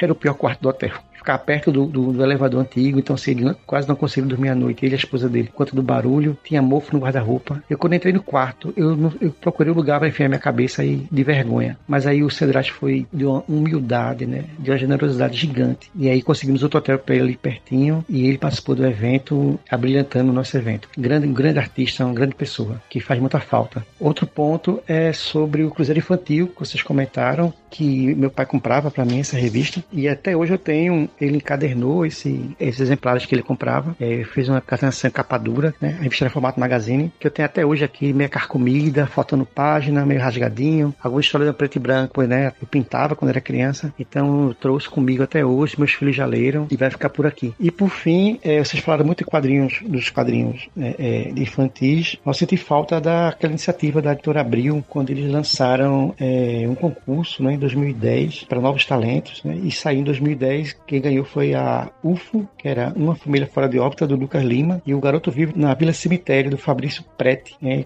mas, infelizmente, essa iniciativa não durou muito. A UFO durou quatro edições, o Garoto Vivo durou cinco edições. Em 2012 eles tentaram novamente, foram três vencedores, mas apenas Meninos e Dragões, do Lúcio Lima, acho que Lúcio Lima, é que teve uma edição publicada. Os outros dois nem foram publicados. No mais é isso, parabéns por mais um programa, né? Parabéns por terem ultrapassado a barreira dos 100 episódios, que venham mais 100 pela frente, tá? Um grande abraço, até mais. Grande Bruno. Bruno é, é um ouvinte fidelíssimo do Confis Universo. Sempre me encontra em eventos, faz um trabalho incrível lá em Recife. E a lembrança dele do Dr. Cedraz é maravilhosa, porque o Cedraz era esse cara mesmo, Samir. Ele era um cara absurdamente simples, que tinha um carinho gigantesco pelo público dele, gostava de estar em, em eventos para conversar com crianças, com adultos, e, e, sempre que podia, ele procurava ampliar esse público. Por isso, o Bruno deve falou que ficou morrendo de vergonha, que queria esconder a cabeça de vergonha por causa das condições do hotel. Acredito, o Cedraz era o cara que pode até ter ficado chateado, mas ele jamais falaria isso pra você. Quanto à coleção do Cruzeiro, que espetáculo, né, que você tem em casa, né? É um material realmente maravilhoso, né? Que hoje é raríssimo. E você puxou nossa orelha, entre aspas, né? Falando do, daquele projeto da Abril, de quadrinhos infantis e tal. Nós até chegamos a mencionar ele fora do ar, né, Samir? Só que nós não citamos justamente pelo. Aqui vou ser bem honesto, pelo desleixo que a Abril teve com seus autores. Como você falou, na última edição do concurso, o quadrinho que foi publicado foi do Lúcio Luiz, hoje é editor da Marsupial, e do Flávio Soares, o desenhista do, do Logan, né? A Vida com Logan, a tira que ele faz sobre a vida dele com um filho que tem síndrome de Down. Esses dois, cara, eles, eles só faltaram eles implorarem para o material sair. Eles batalharam sozinhos para que o material saísse. E a, a Bruno chegou a mandar um release na época para os sites que cobriu quadrinhos. Foi realmente um. Parecia que estavam fazendo de favor. Uma coisa, um, um trabalho realmente muito mal feito e que infelizmente deixou bons quadrinhos pelo meio do caminho, né? Talvez por isso que a gente acabou não tenha citado, porque eles acabaram não, não ganhando muita relevância, né, Samir? É, e inclusive o Meninos e Dragões foi republicado ano passado, o Lúcio e o Flávio relançaram, dessa vez pela Marsupial Editora, né, que é a editora do Lúcio. Eles lançaram um, tipo um encadernado de Meninos e Dragões e tá disponível aí, quem quiser comprar é só acessar o site da Marsupial. E continuando, Bruno, você falou tanto do UFO quanto o Garoto Vivo, né? O Garoto Vivo do Fabrício Preti chegou a ganhar álbum pela SES SP. Isso numa retomada bem posterior ao material, né? Quer dizer, o material tinha potencial e acabou não sendo aproveitado pelo editor Abril. Ô Bruno, e além do UFO e do Garoto Vivo, teve um terceiro ganhador é, naquele primeiro concurso do Abril, que era Gemini 8, é, com argumento da Marcela Catunda e desenhos do Leonardo Sasaki, que também teve seis números publicados pela Abril. Ô Samir, antes dos e-mails que você está separando aí, eu vou ler alguns comentários que fizeram no Universo HQ em relação ao episódio 101 dos quadrinhos infantis. O Rodrigues Vanzuita fala que, como foi dito no podcast, as histórias em quadrinhos com o Brasil começaram a ser publicadas na revista O Tico Tico, e a Biblioteca Nacional digitalizou edições da revista de 1905 a 1960. Com certeza uma boa fonte para pesquisadores e curiosos de plantão. Ótima dica, Rodrigo. A gente vai colocar o link no episódio aqui para quem quiser conhecer, mas ó, se você está online aí é www.b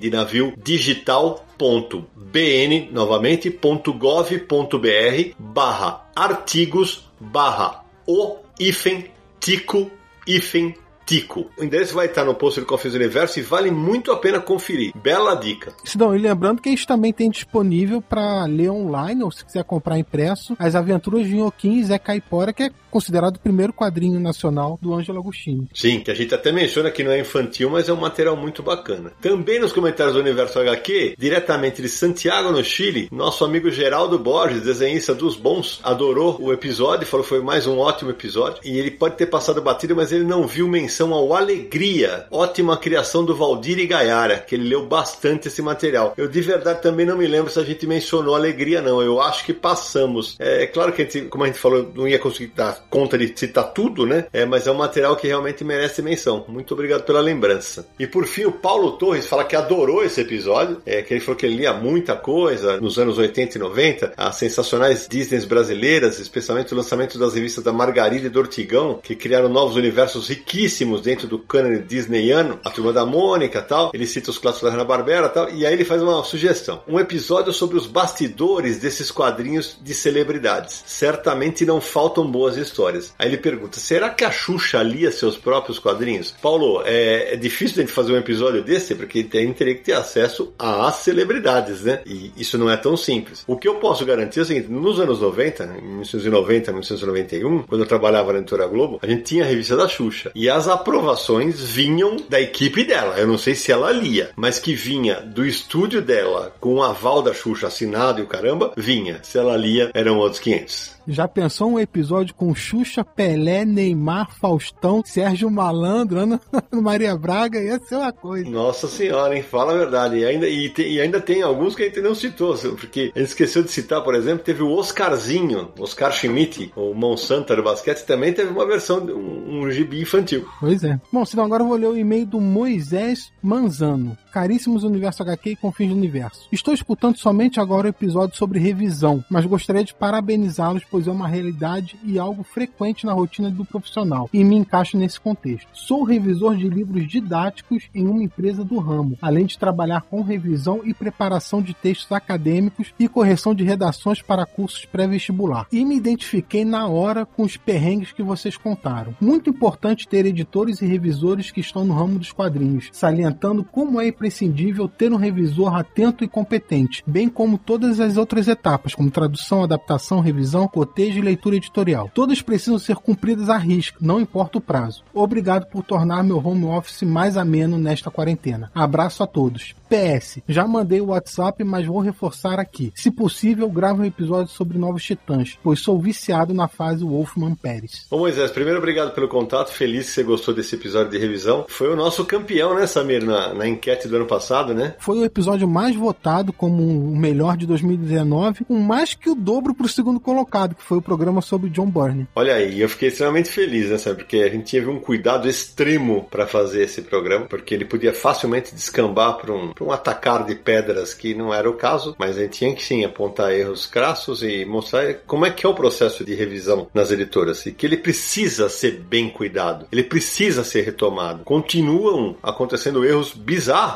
nas publicações de quadrinhos, alguns erros que realmente não dá para engolir porque são erros que são pegos pelo corretor ortográfico do Word. Então a gente tomou todo esse cuidado para que o programa fosse um documento sério sobre como fazer revisão no mercado de quadrinhos. Sobre a tua sugestão de fazer um programa dos novos titãs, do Mark Wolfman e do George Pérez, não é só ele que quer, né, Samir? Não, e os novos titãs, né? Personagens adorados na época da década de 80, faziam frente aos X-Men da Marvel, né? Disputavam ali os quadrinhos mais vendidos e mais queridos pelos leitores. Depois deu uma decaída, mas hoje em dia tem até série de TV, quem sabe aí a gente não faz. Ô Samir, eu posso mandar um e-mail aqui que também tem aqui? Manda. Olá, meu nome é Lucas. Eu sou o ouvinte que largou uma carreira de 17 anos em marketing para trabalhar como editor freelancer, inspirado em seguir um sonho antigo após ouvir vocês. Obrigado, Lucas. Dez anos atrás eu trabalhava como gerente de marketing, redator e editor em um site e havia um revisor que era tão bom que hoje ele trabalha na Deutsche Welle. Foi quando eu criei o pior dos hábitos. Como tinha um milhão de coisas para ver ao mesmo tempo, eu escrevia com pressa e sem me preocupar com português, porque o revisor ia cuidar disso. Acabei me acostumando e quando percebi a minha escrita tinha piorado muito e foi difícil voltar a escrever corretamente. Depois de ouvir o Sidão falando tanto sobre o assunto ao longo de 2019, olha o episódio de revisão aí, decidi estudar letras assim que eu concluir o mestrado. Além disso, sobre Asterix, era o episódio que eu mais esperava. Nunca li muitos super-heróis e cresci me alfabetizei com Turma da Mônica, mas sempre li Mortadelo Salaminho, Tintim, Espirru e Asterix na biblioteca da minha cidade. As histórias dos gauleses sempre foram as minhas favoritas, exceto pelo Louco e o, e o Cebolinho. E por isso eu ansiava em aprender mais com vocês. Se vocês lerem esse e-mail no podcast, por favor, mandem um beijo e um abraço para Débora, minha esposa, que tinha preconceito com quadrinhos, mas que depois de começar a escutar o Confins, ela não perde um, olha aí, passou a me acompanhar nas leituras e é maluca por Akira. Completamos três anos de casados esta semana. Esse e-mail é do final de 2019. Parabéns pelo maravilhoso ano de 2019 em que vocês compartilharam experiências, conhecimentos e histórias maravilhosas sobre quadrinhos.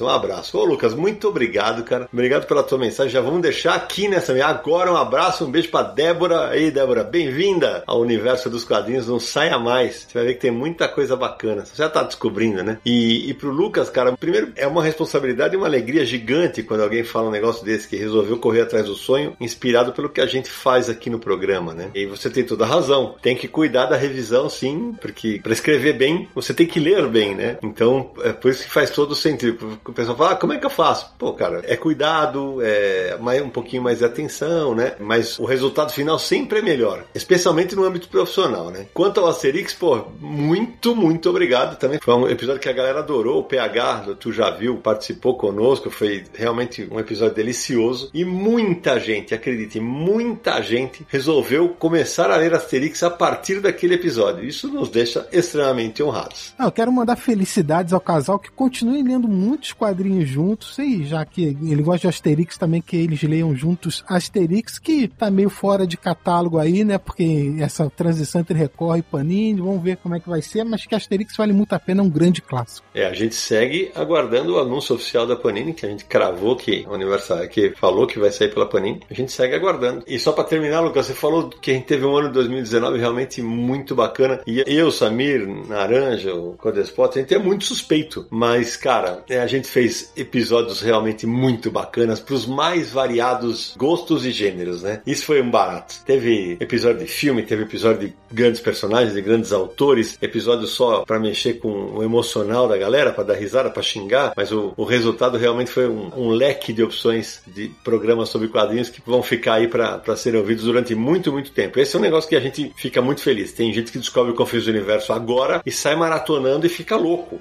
Tem gente que descobriu no final do ano passado, virou, já virou apoiador da gente, porque adorou, falou como é que ele nunca tinha ouvido falar no, no Confins do Universo. Esse é um trabalho de formiguinha, mas que vale muito a pena. E temos um cronograma quente para 2020, aguardem. É verdade. Sidão, o último e-mail aqui do Arthur Henriques. Olá, tenho 34 anos e leio quadrinhos desde que sou criança, mas só recentemente com a publicação de materiais como Eternauta e Morte Cinder que eu fui tomar ciência da longa e rica história dos quadrinhos argentinos. Acho que seria um bom tema para uma edição do podcast. Fala Arthur, tudo bem? Olha, se você acha que seria um ótimo tema para um Confins Universo, os excelentes quadrinhos argentinos, quem sou eu para discordar de você? Na verdade, a gente já tem conversado bastante sobre esse assunto e pode botar na caderneta aí. Vai ter Confins Universo para falar de las historietas de los hermanos. E como você mesmo falou, Arthur, o que tem de quadrinho argentino bom é uma ignorância, sério. O pessoal mais novo talvez não saiba, o mercado de quadrinhos na Argentina, ali nos anos 60, 70, era um dos principais do planeta. O Hugo Pratt, o criador do, do Corto Maltese, chegou a passar um tempo na Argentina fazendo quadrinhos aqui. Eram realmente extremamente criativos,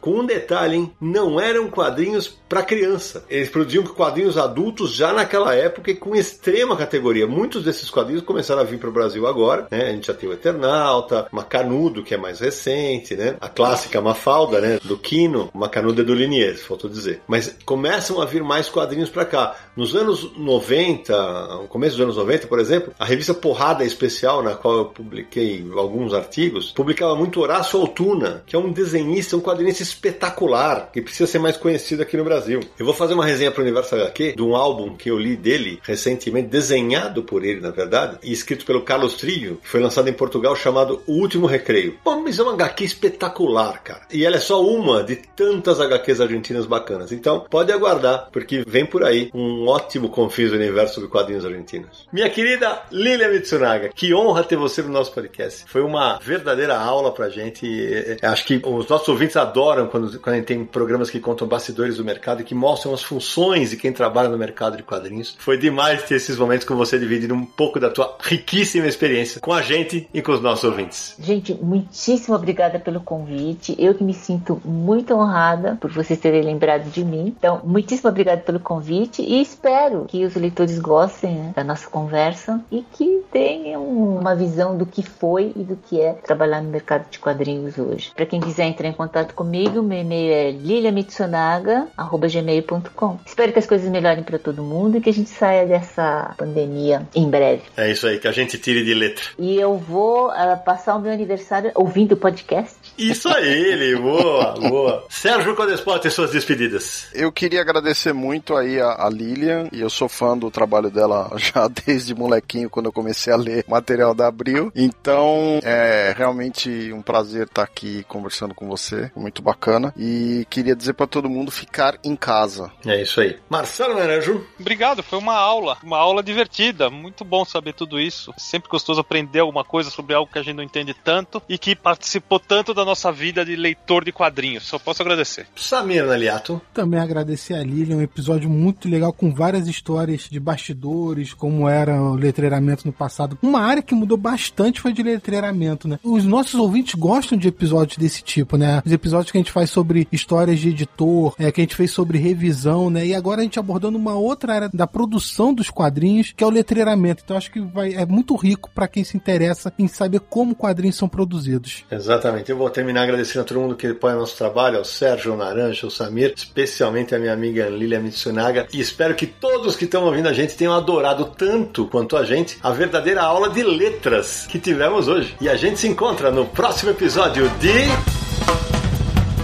Confins do Universo!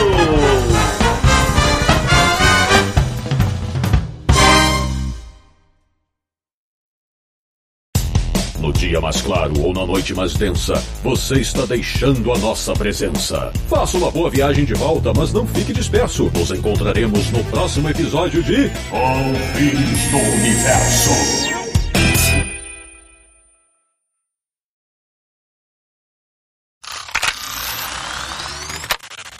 É isso aí. Até para quem nos apoia a partir de cinco reais, o nosso agradecimento eterno para todos vocês. Bom, E tem, isso, oi, fala, fala. Ah, não, vai. Fala, fala. Ah, não, É meu filho gritando aqui. Fala mais baixo aí. Eu acho improvável, eu acho improvável que até hoje algum autor gringo, quando recebeu a edição nacional, não tenha elogiado o trabalho da Lilian, cara. Porque, é, é sério, é, ela, ela emulava a letra dos caras, bicho. De uma maneira, ela criava a fonte dos caras. Acho que podia ser falsária, né? Olha isso.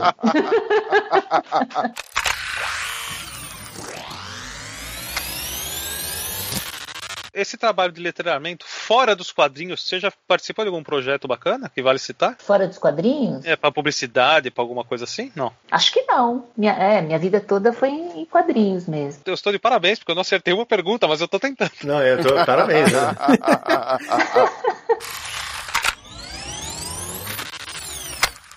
Muito bem. É, Eu tava no mudo aqui, porque senão eu ia ter que botar aquela música do cachorrinho, olha, cachorrinho, filha da puta.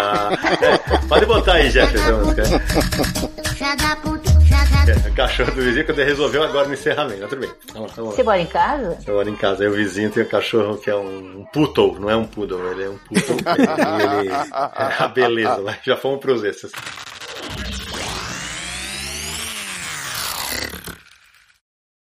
Este podcast foi editado por Radiofobia, podcast e multimídia.